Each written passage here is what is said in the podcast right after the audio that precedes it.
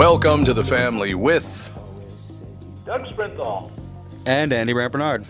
We'll be right back. Special guest coming on this first hour. It's got to be interesting.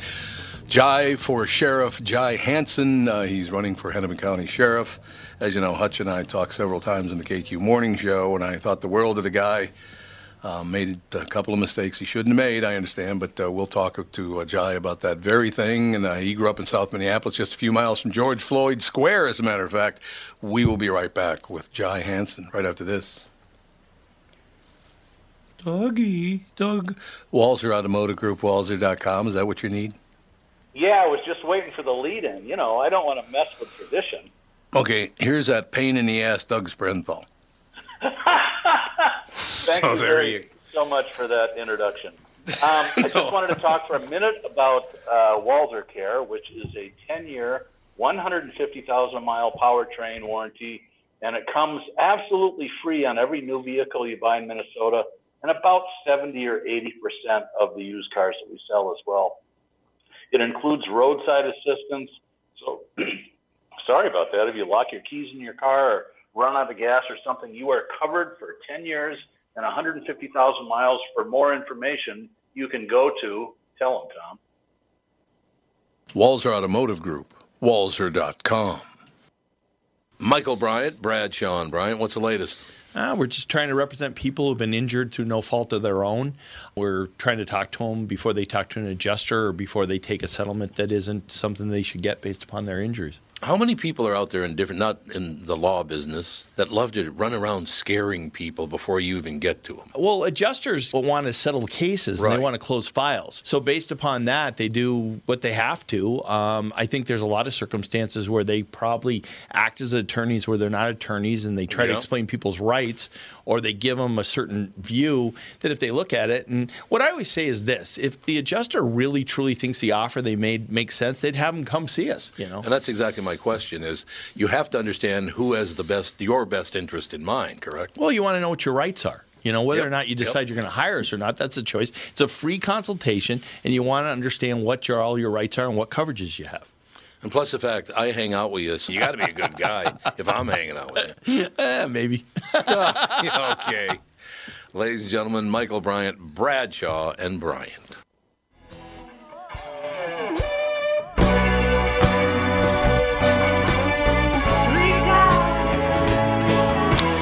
Listen to that, man. That's pretty trip-o music we got going right there, baby. Sure is. Let me know when Jai's ready to go, all right? He is, as is Gelfand. He is already. J-A-I, Jai for Sheriff. It's J-A-I, the numeral for sheriff.com. Jai, how you doing? Tom, thanks for having me on. It's a pleasure to have you on. As you know, I'm really anti-law enforcement in the police department, as you might be aware. Yeah, I'm ready for this aggressive interview. The aggressive interview. Now, I love cops. I've always loved cops. I understand that just like all other human beings, there are bad cops, good cops, there are really decent people, and some not so decent people, just like all the rest of us. Absolutely. So I never did, although I don't understand, Jai, the way things go now, because I talked about this yesterday a bit, and I'll say it again, that let's say you don't like a guy named Tim. Okay, so we're going to go after him. We're going to cancel Tim. We're going to destroy Tim. At the same time, you're destroying Tim, Tim's wife, Tim's husband, Tim's sons, and Tim's daughters, the grandkids, the rest of it. Why don't people understand the harm they're doing by going after individuals, the police department? How do they even think that? They're not even thinking it through, are they, Jai? I don't think so. That's just the climate we're in right now. And it's continued to go this way. And I blame the politicians for that, a lot of that. Yep. You know, you can add the media for that as well, but this is what gets ratings, watching a community burn. You know, this is not what I want our state to be known for. And that's what it's known for right now. Well, it is, there's no question. I'm sure you know this anyway, but for the listeners' sake, I got to know Hutch pretty well.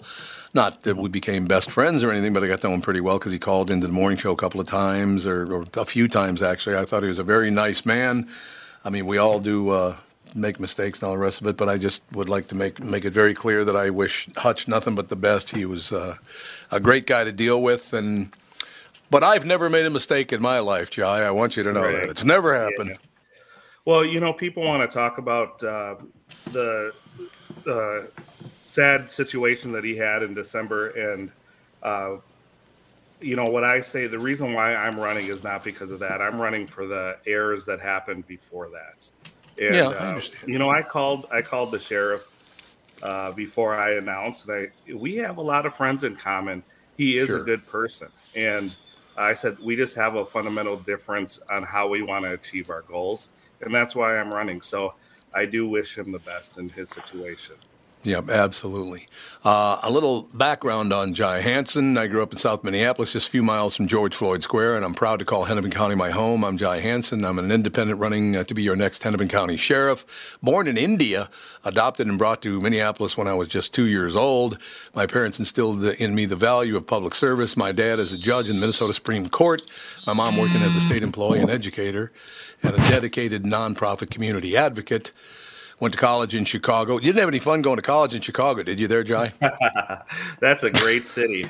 I love Chicago. It's a great place. But, Jai, just a quick question. It doesn't mean anything, but how tall are you?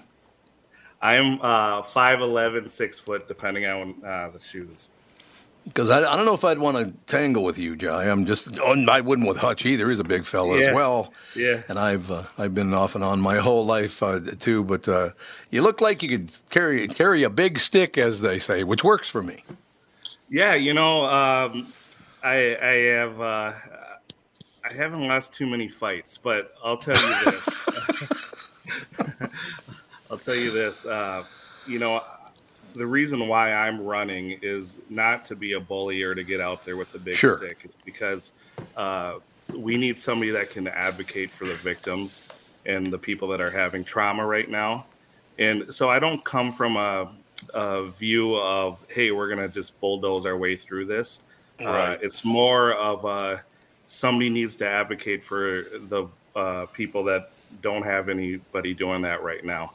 And I'm going to stick up for those folks. See, Jai, I think that's what it's all about for me. I saw your name on the docket today and went, this is going to be great. As I said, a very quick background for people maybe tuning in for the first time. I was born in Long Prairie, Minnesota, but moved to North Minneapolis. Well, actually, we moved to Spruce Place and right across from Loring Park for a couple of years, from 2 to 4, and then we moved to North Minneapolis where I grew up. Not exactly the most even-keel place. I've talked many times on the air about very close friends either being killed or killing someone else or going to prison. I've been up to the prison system several times, visiting old friends, all the rest of it. Mm-hmm. I've been I have been pulled over like everybody else, but one time walking down the street at about 5 o'clock in the morning on a summer day, I was with another guy, and a cop pulled over and said, you know, what are you guys doing? Because, you know, you're walking down the street at 5 o'clock in the morning in North Minneapolis. They're going to want to know what you're doing. And my friend lipped off to the cop. And the cop got out of the car, and he said, what do you want to act like that for? And my friend just went. Now, I should mention my friend had just gotten back from Vietnam, where he was a minigunner in Vietnam, so he had a little attitude. There's no doubt about that. And the only reason I bring this up, Jai, is the fact that even the sergeant came across. It was right there on 26th Street in Queen, right in front of St. Anne's School. And the precinct used to be, I don't think it's there anymore, but it used to be, well, I know it's down at, did they close down Plymouth Avenue now, too, or is that still open? The Plymouth Avenue one, I believe that's more of a training facility now. That's what I thought. Yeah, but the one there used to be a police station right across from St. Anne's on 26th Avenue North. And the reason I'm telling this story is because it's my experience in life. So 2-3 cops grabbed him and 2-3 cops grabbed me and went in a little alcove over that St. Anne's. And I could hear some noise. And the sergeant said, Tom... I want you to know something, that if you cooperate, this is going to go very well for you. And if you don't cooperate, it's not going to go well for you at all. They gave me the option. And me being a little smarter than some people, I said, what do you need? And he goes, what are you guys up to? And I said, we're just kind of walking. He just got back from Vietnam and blah, blah, blah. He's just walking around the neighborhood, familiarizing himself with the neighborhood again. And I will never forget that, because at the time I was probably, Roy was 2-3 years older than me. So I was probably 16 or 17. The one time that the cops could have taken me in that alcove and just pounded me, they didn't do it. I've never been arrested. I've been pulled over. That little discussion with the police, I was never arrested there. They said, we could arrest you for lurking, you know. And I said, what is that? Because I had no idea what lurking even was. But my experience in a pretty rough neighborhood, it's beyond pretty rough, so a very rough neighborhood, with the cops was always good. They were always there to help. And at the worst, they gave you an option. You can take it this way or you can take it the other way. It's up to you. That's why I love cops so much. My mother's cousin, my second cousin, Lamont Dean, was a detective on the Minneapolis police force, always a wonderful guy. The first toys I ever got, after my father left and we were penniless, were from the Fraternal Order of Police. The FOP used to deliver Tonka trucks to kids. That's why I love cops, Jai, and I always will. I just want to let people know that. So sorry, I'll get out of your way. And Tom, I'll tell you this. I really believe this. The majority of cops in our state and across this country are doing this job for the right reasons. Yep. There are people that we need to get out of this profession, and I'm all for that, and we will focus on doing that. But to vilify all these officers is not appropriate. And we need somebody that's just going to stand up and champion for those guys and those gals and make sure they have a voice, not only at the local level and the county level, but at advocating at the state level in St. Paul and making sure we have the proper reform that will get things done and not just knee jerk with what the agitators and the activists want to get done.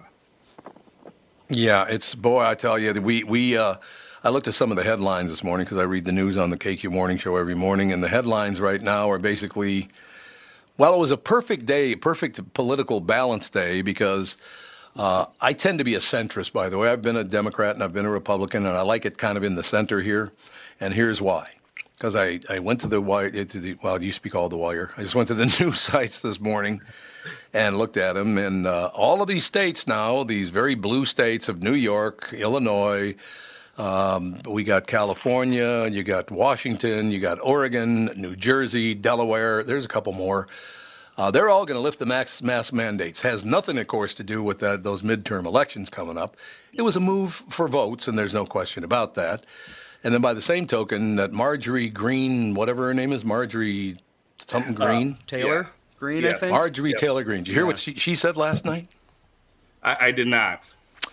She said, and I quote, Nancy Pelosi's gazpacho police. Yeah, I don't get it. She said gazpacho, not Gestapo. Oh. Huh. The soup Nazi. Yeah, there you go. The soup Nazis. So on one side, we got people out there, throwing the rules aside to get voted on, and the other one doesn't know how to speak English. So, great choice we've got here. I feel trapped in the middle. And that just shows you the politicians. We have one of our own in our county, Ilhan Omar. That's her rhetoric is fueling the fire, and it's not helping either side, and it's not helping her constituents either. And that's somebody that I have concern about, putting it lightly. Right. And she really needs to help her constituents right now with. The city is struggling, as you know, and we need to figure out how to rein her in and make sure we have politicians that are using language that can help fix this and be a part of the solution and not part of the problem. Well, and again, she collected $12 million from different efforts, and apparently America still sucks. You give me $12 million, I'll praise America all day long, Jai. I'll tell you that. Well, you talk about being a centrist, and I, I'm running as an independent, and I'm very vocal about that, and not taking any endorsements from any political party.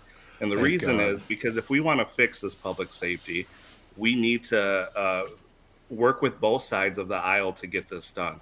A quick story: I had a guy reach out to me. He's in his early 60s. We sit down. He's now part of my team, but we sit down, and he grew up on the north side. And right away when we sat down, he says, "I just want to let you know I'm DFL." I said, "That's fine. I want to talk to you." And he's talking, and I said, "What what brought you to my campaign or our campaign and our messaging? And he says, you talk about trauma. You know, you remember the riots in '67 on Plymouth. Oh, yeah. You remember 1969, he was 8 years old. His family had a market over on Glenwood and Morgan. Oh, and he was in there with his uncle, Boris. And his dad got shot and killed. And he was 8 years old, and he still lives with those scars. And I remember it. So it's one of those where, you know, I'm getting people from both sides of the aisle that understand public safety and understand that we need to help the people that are facing this trauma. They're lost in this political war that's going on at the Capitol and across our country. And we're going to bring it back to them and focus on them. And that's where I get my passion. See, that's wonderful. I mean, there are different people out there doing different things. And I think, and if I remember correctly, I might not be remembering this correctly, but his uncle Boris went to school with me. I think his uncle Boris. He graduated in '69, I believe, as a senior. Yeah. Okay, I want to say something, but I don't know if I could use this word in front of you because you're running for sheriff. So I will say FIC. That's what I'll say. F-I-K, FIC. Boris arrived from Panama, I think. Yes. Yeah. Yeah, he's from Panama. Yeah, I went to high school with Boris. Very nice guy, but we're in health class, and that was back when they put the reels on the projector. I mean, they actually put the reels of film on the projector and ran it up on the screen. Yeah. And we're watching it. It was pretty blurry, and he didn't holler F-I-K. He hollered another one. But he was trying to say focus, only he kept saying ficus, only he didn't say ficus. I will never forget Boris doing that. See, this is a great thing, Jai. You've already talked to me about somebody I know. I haven't seen Boris now probably since we got out of high school, but I'll never forget him. He's a hell of a good guy, and I know that market very, very well. Do you remember the shooting? I do. I absolutely do. And you know, so you remember that shooting, and that was 53 years ago. And well, I'm a little older, you know. Yeah, well, this is you know the person that reached out to me that's working with me now, Richard. I'm so happy that he joined our team because you know we need people from both sides, and he aligns exactly with what I'm trying to accomplish. I mean, the victims, the trauma. We have several people on our team that directly affected by, you know, shootings that have been shot themselves. And that's what we need to, you know, we really need to come back to when it comes to public safety. Yeah, no question about it. I want to introduce you to Mike Gelfand is with us. He's on the phone because Mike is kind of lazy, I think, is the problem. Is that what it is, Mike? What's that? Kind of what? I said... You're kind of lazy, is that? That's why you don't come in the studio. I thought you said crazy. Well, I did. Well, they said that too. You are crazy too. That's absolutely crazy right, is lazy is what I'm aiming for.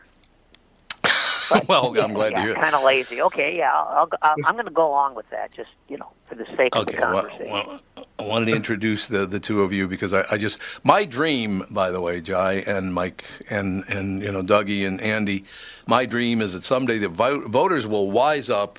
And go 50-50. Okay, this half is Democrat and this half is Republican. All you get together and work it out. Otherwise, you're going to have to go. I wish we could focus on getting both sides' opinion, electing both sides, and let's move forward. Or wouldn't we get anything done then?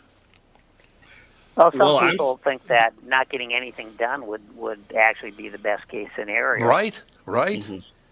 Yeah. And I'm sick of the politicians that only come around every 4 years. And, you know, that's something that needs to end, and we need to be more transparent. And I know that's a buzzword, and I'm annoyed with it, but it's true. You know, we talk about this no-knock warrant or other issues. The days of no comment are over. We have a couple questions from the gallery, if you would like to take them. Jai, you want to take some questions? Absolutely. Well, first, Officer Dave would like to know your law enforcement background. Thanks for the question. I've been in law enforcement now for 15 years. I started my career in the city of Lakeville I was there for about 7 years, then moved up and currently with the city of Bloomington. And I am assigned to, it's called the South Loop unit, which entails the Mall of America and all the hotels around there. Ooh, and right. The mall is the city within itself. Mm-hmm. So it's been a pretty fun assignment to have. And then we have Polly on the phone with another question. Polly, question for Jai. Polly.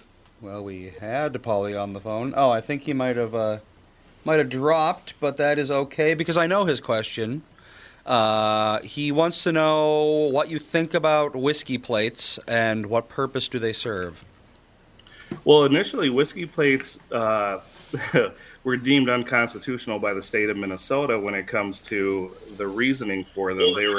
They were allowed, if you were going to have whiskey plates, you were signing saying that this is how you're going to be able to get your license back and we could pull you over. The state of Minnesota Supreme Court stated that that's unconstitutional just to pull people over for that reason alone.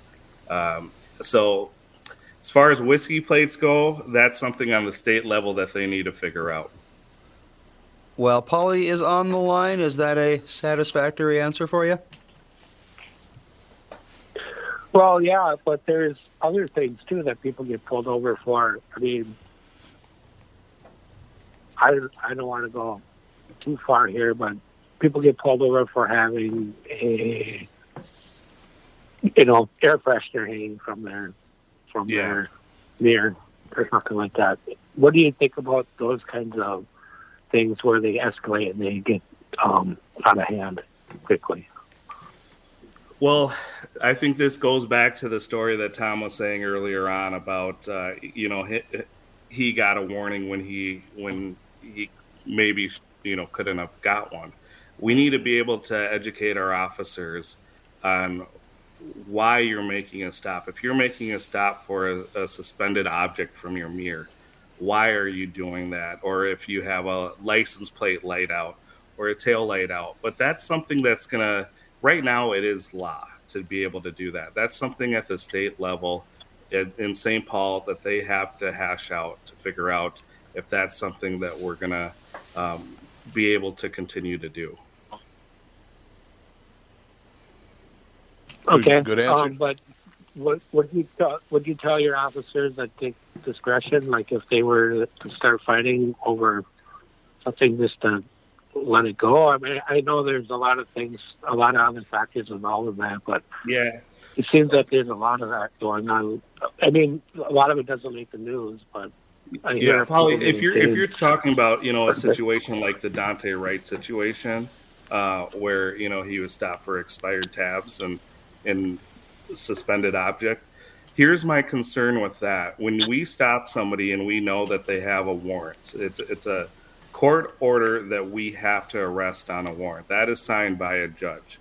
When you have the Attorney General, Keith Ellison, and you have the state having expert witness take the stand on their behalf and saying the officers should have let Dante Wright go because they knew who he was and they could get him later. Well, that's in violation of what the judge just signed. So we need clarification on the state level from the Attorney General and the Minnesota Supreme Court saying, how would you like officers to proceed on this? Do you want us to have discretion and ignore a signed court document by a judge, or do we enforce the law that's on the books right now? That is interesting because it's a very pertinent fact that I had never heard before. It's true, though. I mean, you have the state bringing on an expert witness saying they should have let him go. Well, it's not that simple. And that's where you need to give direction to the officers in this state, and that's for the Attorney General, and that's for this Supreme Court of Minnesota to tell us how would you like us to proceed? Do you want us to enforce the law, or do you not want us to enforce the law? Thank you so much. That's the most honest answer I've ever heard. So thank you very much.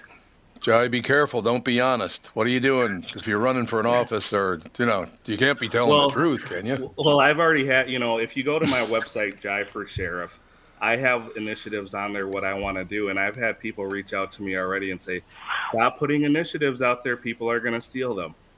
And for that, I say, hey, if it helps our county, that's great. But we need to have some ideas out here. And I'm not a career politician. I'm upset with how things have been going and trending, and we need to fix this. And I don't plan on being a career politician. This isn't, I've had other people say to me, what office are you going to run for after this? And I look at them like they're crazy, but that's how bad our swamp is politically right now. Right. No, you're absolutely right about that. We need to take a quick break. You can stay with us another 15, 20 minutes, Jai? Yeah, absolutely. Thanks. We'll be right back in a couple of minutes.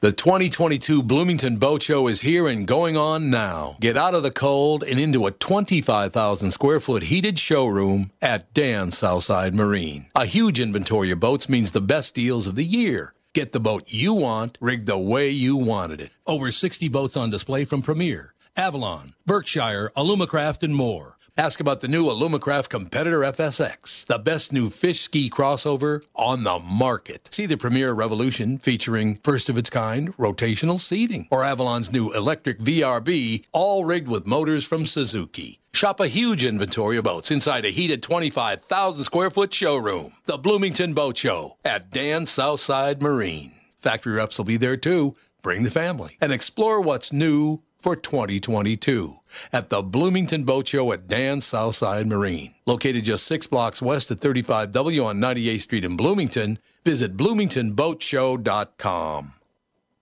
Tom Bernard talking with Brad Huckle and Michael Bilski of North American Banking Company. We've talked a few times over the years about how North American Banking Company has helped local businesses when they're ready for expansion. We love talking about the success of our customers. One example is Suburban Manufacturing in Monticello. They create innovative products that produce clean, dry air that is needed during the manufacturing process. We recently helped them expand their business. Moving into a new building gave them the space they needed to add new equipment and production lines. We were able to step in quickly and provide the financing they needed when they needed it. When we help businesses like Suburban Manufacturing with their expansion, it's beneficial for our customers, but their growth also creates new jobs in our community. So they make stuff that produces clean, dry air for manufacturing after working with Bilski.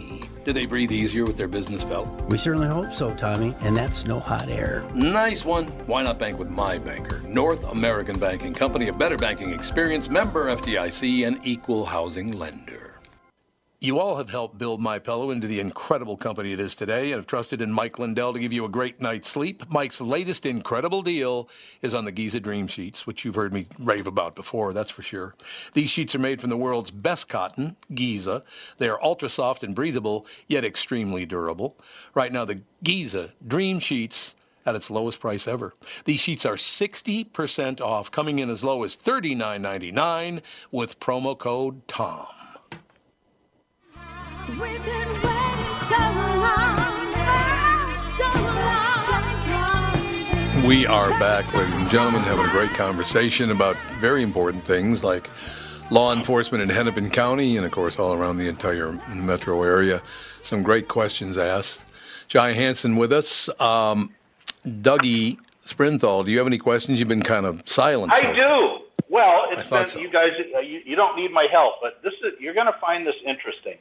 So I was watching Apple Plus the other night, and it was a documentary about music in 1971. And I'm, that's when I came of age, so it was fascinating. But one of the clips, it started to get into protest stuff, and they were talking about Gil Scott-Heron. And he wrote a song in 1971 I'd never heard before, and it was called No Knock.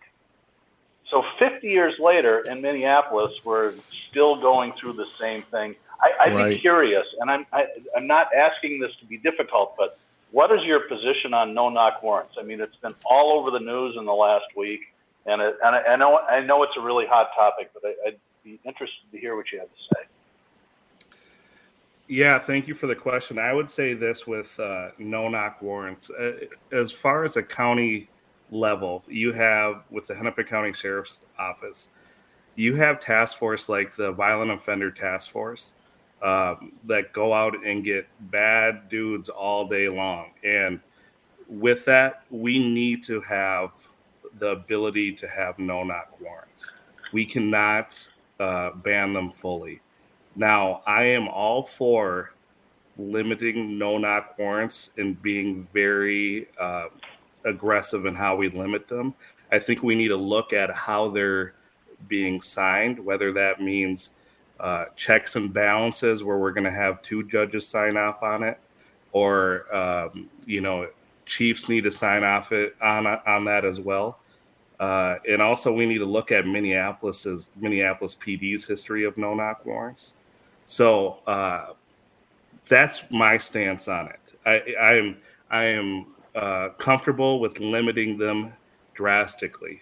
However, we do need to have the ability to have it for safety of all involved. All right. I appreciate your answer. And I guess I think I'm kind of on the same page as you. I'm not so naive to think that there aren't really evil people out there, and to not have that tool would really be tough for the cops. On the other hand, like everybody else, watch that video and you try to imagine, okay, if you're 21 years old and there's all this screaming at 5 a.m. and you've got a gun, what would you do? I don't know. It's a tough deal. I absolutely agree with you on that. And when I watched that video, I have some concerns about that, and concerns about why that warrant on this incident was signed off on. That's something that needs to be examined. The tactics of the officers. Look, the fact is, somebody had Mr. Locke had a gun, and those are split-second decisions you have to make. Now, when it comes to the leadership of Minneapolis PD, they need to be held accountable.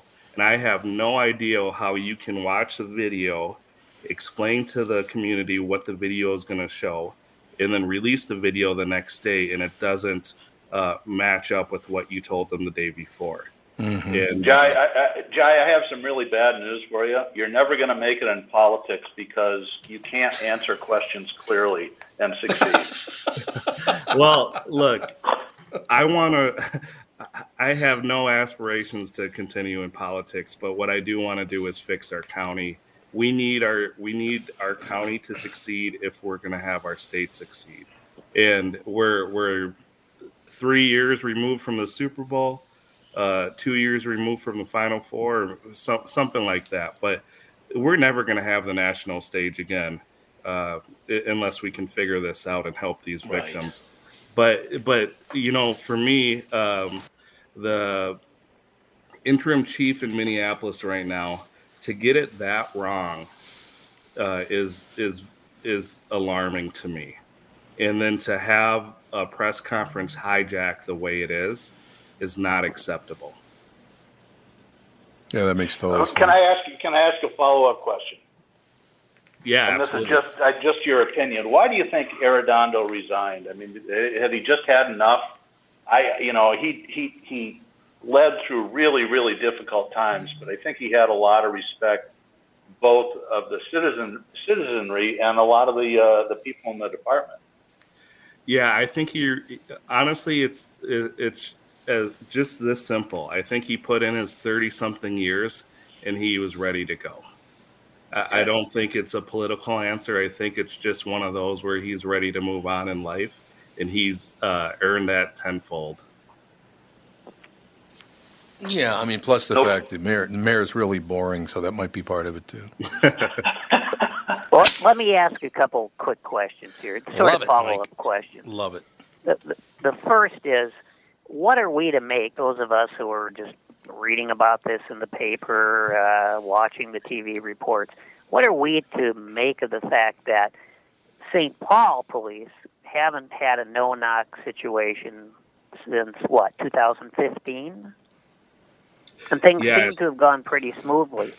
When we see that statistic, how are we to not think that these no-knock warrants do far more harm than they do good, and that why wouldn't we think that the Minneapolis police then could do without them too?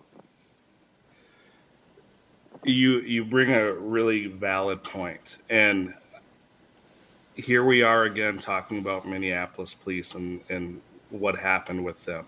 And there's some really, really good officers over there. But again, it goes to leadership and what decisions are being made and what has been signed off on. And the leadership in St. Paul has been great as well with Chief Axtell. But this needs to be examined. I just don't want the door fully closed on it. That's all I'm saying with it.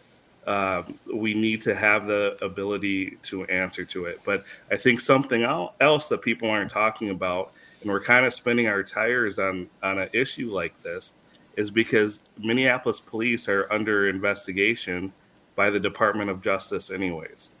And they're going to come down and they're going to give them sanctions and they're going to be under a consent decree. So do you think Minneapolis PD will be doing no-knock warrants when the Department of Justice finishes their investigation?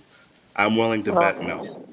There's a lot of things they've done that we never thought they would do, so I don't really know how to answer that. But the second question is something that you alluded to, and you're actually the first person I've heard allude to this, other than maybe my friends and I, which is the question of the judicial role in these no-knock warrants. I mean, typically it seems the police, and I was a journalist going back to the late 60s, so I know how it works. The cops know that there's a cop or two, or a judge or two or three, who's going to sign off on any warrant.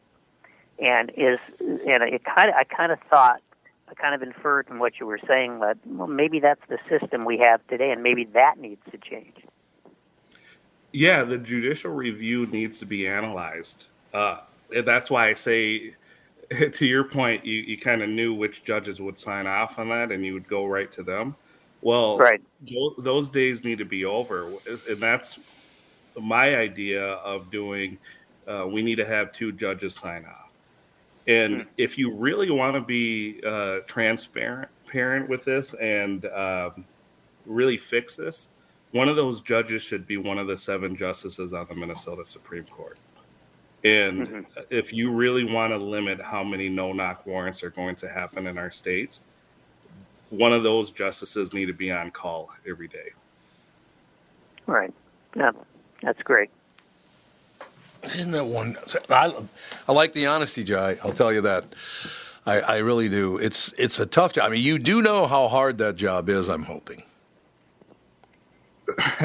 Well, I know it will be a hard job, but I think we need somebody in that position that can articulate their ideas of what they want to do.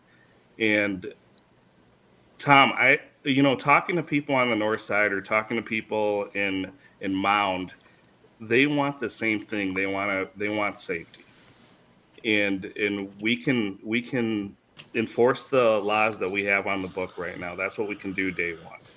But we need to get out there. We have,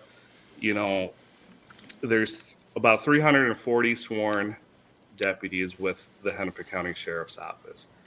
We need to start doing more patrolling. We need to have them do more targeted enforcement that can help ease this pressure off the Minneapolis police. And I don't mean having the sheriff's office take 911 calls, but I do mean assisting not only Minneapolis, but other cities and other agencies to help with this carjacking or homicides or shootings or break-ins, whatever we need to do to assist. That's what a sheriff's office is there for. Do we still have, I don't know, at one time, that was many, many years ago, do we still have neighborhood groups that maybe sit down with the county sheriff once in a while and talk about, look, a good example of what I'm talking about is you brought up Boris and his family. And a lot of times when I talk about this, that, and the other thing, whether I knew somebody that killed somebody, or somebody got killed, or somebody that killed themselves, or all this violence and all the rest of it, people go, "Oh, you're exaggerating that. You didn't know all that. You didn't see all that." Well, no, it was just a coincidence. I didn't know you were going to bring up Boris. I had no idea. I hadn't thought about Boris in years, right? But I and I didn't know you knew him. Yeah, no, and you didn't know I knew him either. But can we have little groups of people, maybe a panel of 10 or something, from the actual neighborhoods where we're suffering? There's a lot of violence. Because I keep telling people on the morning show and on this show, you have to have law enforcement because you ain't going to believe what some of these people are going to do if you don't have police around.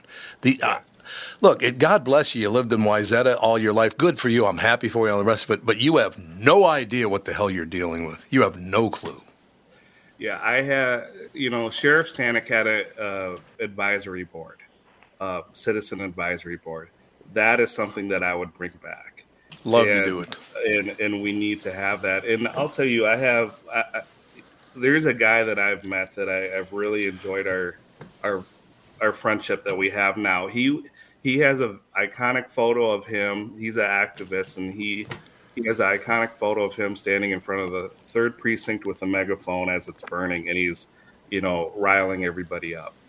Mm-hmm. And now we share texts on a regular basis about, he told me his trauma and why he did that. I told him the trauma from law enforcement and why that's unacceptable. And the fact that the 3rd Precinct is still standing and as a trophy to the agitators, that's something that needs to be addressed too. But the fact is that now that we have open dialogue, me and this guy, when this no-knock warrant thing goes down, he can call me at 11 o'clock at night and say, what's your thoughts on it? I said, hey, here's what you should focus on and not focus on. And we have that relationship, and that's how this is going to be fixed. I want to move my office to North Minneapolis because I think North Minneapolis has been abandoned. And we should have a satellite office in North Minneapolis right on Broadway and Lindale or wherever you want to put it. But the fact is I want people on the north side to learn how to have a conceal and carry, how to legally purchase a firearm and have that and feel not abandoned. And by the fact of having the sheriff of the county being visible in that community, they're not going to be abandoned anymore. If I could jump in, I've got a question for Tom that relates exactly to what you just said. All right. Tom, in 1969, when you were a young kid in North Minneapolis, how many of your friends or people you knew had guns? Had guns? Hardly anybody. Oh, there were some. I've had a gun put to my head a couple times. There were a few, but not very many people. It back then, I think it was kind of the exception, not the rule, right? Yeah, absolutely. And now, 50, 60 years later, it really is the rule, not the exception. Seems to be. It does. Mm-hmm. There is no question. And by the way, I got to point out again, the Jai and I have never met, and it was just a coincidence that he brought up Broadway and Lindale, because Merwin Drug on that corner was my mother was a diner waitress there for decades. So you keep bringing up people I know and places I love. I'll tell you that. Well, look at what's happened to that area and that community. Yep. I don't know when the last time you've been over there, but I was just over there a couple months ago. Well, interestingly, I can't go back to the 60s, but I can go back to the 70s. And in 1978, gun ownership was much higher than it is now. In 78? Yep. Really? Yes. 51% of households owned guns. Now it's 30. It's in But that's 30s. Across the state, right? That is across the country. Oh, the country. Okay. Well, mostly a lot of that was in the South, though, Andy. Well, I mean, we can't really say that, unfortunately, because we don't have the stats. And the other thing about that, Andy, is that there are so many guns out there that almost nobody knows about. Right. You can just print it out. You can use a 3D printer. So the actual number of guns out there, nobody knows. Well, I would say that 90% of the problem weapons out there are illegal guns, so that makes sense. No, it's all true. What's so amazing about that? You have 5 people talking here, and then people calling in, and we're having a great discussion. Nobody's getting upset. We're learning things from one another. Why can't they do this on television interviews? This is a wonderful conversation. I'm kind of pissed. Yeah, Doug's very upset in Mexico. Yeah, okay, whatever. Well, that's just because you're drinking tequila. Yeah, exactly. I thought the camera was off. We can hear the gloating sound. Education as well. Absolutely. We're talking about education and education about what the sheriff's office actually can do and cannot do. you know, the sheriff's office is tasked by state law, state statute, to handle the water patrol, water safety, the courts, and jail. And we need to think outside of the box. So all these folks that want to say we need to reimagine policing, well, here's my way of reimagine policing. We're going to get more deputies out there and assisting. And, you know, having a place on the north side, if we can help that area, it's going to help the whole county. This isn't just focusing on Minneapolis, but, you know, you have somebody like Reverend Christopher on the north side, who I know is a friend of the show. But, you know, he is a huge advocate for educating people on straw purchases when it comes to, you know, some of these girlfriends buying guns for their felon boyfriends. And then they catch a case for it. And it's all education that we need to get down, and we need to explain to people how this works. Jai, you're giving me great memories. There's a church on Logan, just south of Plymouth Avenue, and I got a call from the minister, a woman over there, and asking me, this is a couple of years, this is before COVID, so it was a couple of years ago, but she asked me if I would come and attend one of their services, because I grew up in that neighborhood, and she wanted me to come over and see, you know, where they've gotten to. So I went over, and I sat through the service. I was one of two white people in the entire building, and the other guy was a homeless guy that they got off the streets and they were feeding him, right? So I'm sitting there watching the whole thing, and it's just beautiful service and great speeches and all the rest of it. And what I was, again, reminding you that I was the only white guy in the building other than the homeless guy they were helping. And as the service ended, everybody was standing in the hall. And as I walked out down the hall to the front door, every person, the minister and everybody else, all black people, I'm a white guy, every one of them hugged me and said, I cannot tell you what it means to us that you came and saw our service. A couple of the women were teary-eyed about it. I am sick to death of hearing on national television that we cannot get along because of our skin color. It's 100% wrong.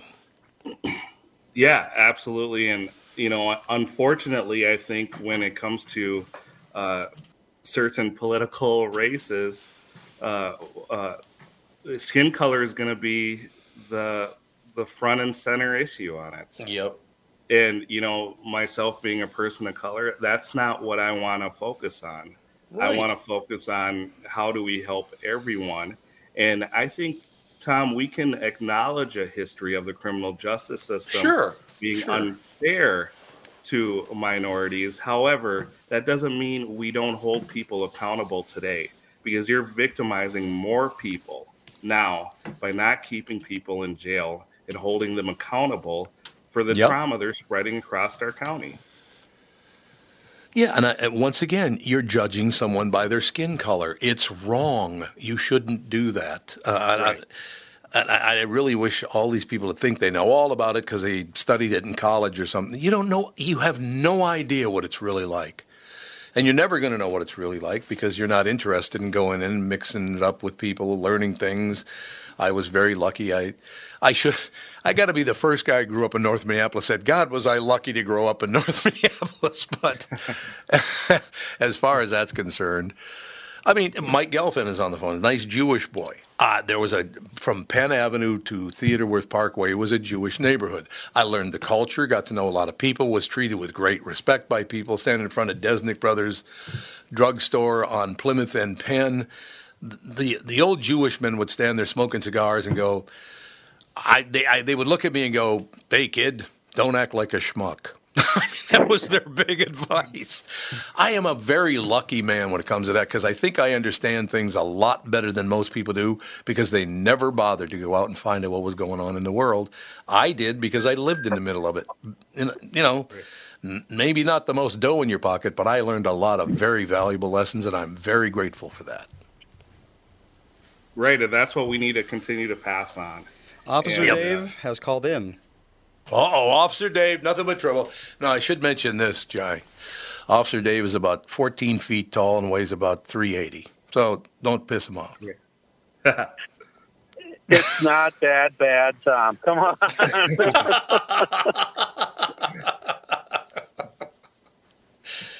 What's up, Officer Dave?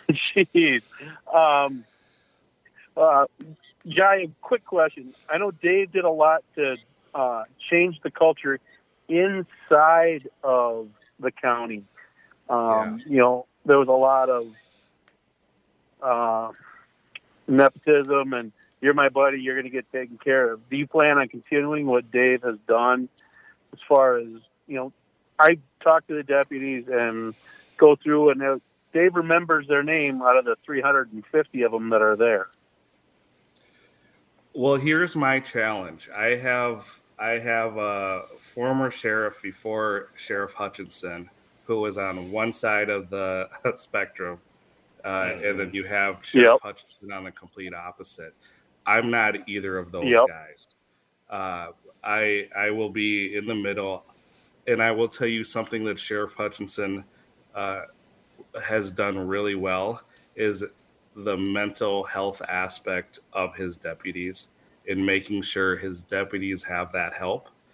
I give him the credit for that, and he rightfully deserves that.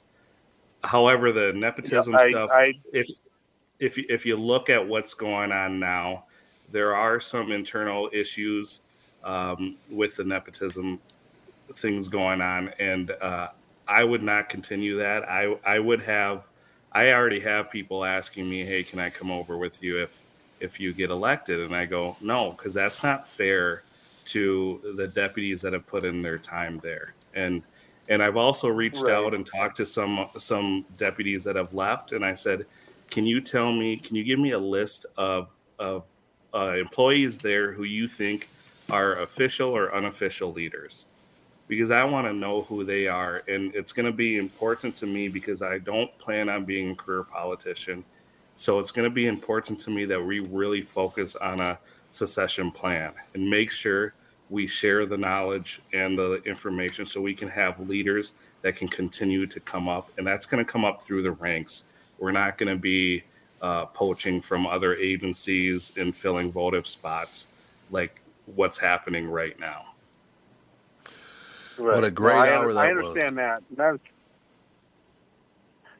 I was just concerned that, you know, it would kind of go back to the infighting and who's going to kiss whose butt the hardest to get the most and that kind of stuff. So, Jai, I like what you're saying. I'll say this, to the deputies that are listening, I hope, just give me a chance.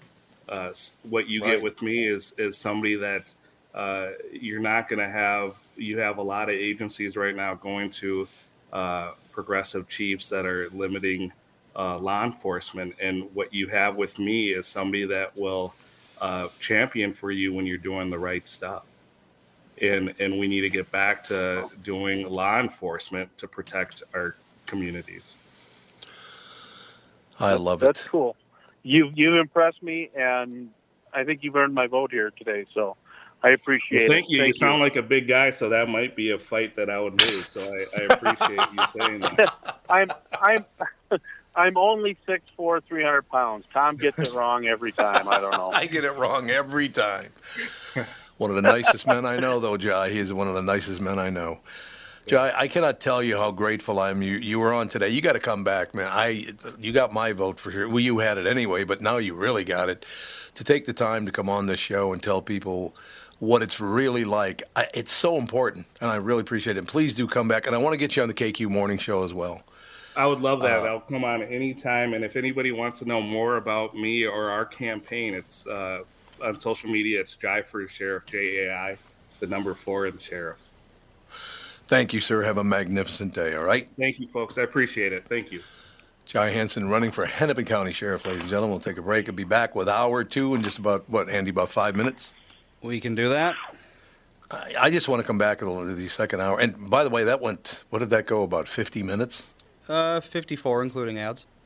54? Mm-hmm. That was a long segment. He was terrific.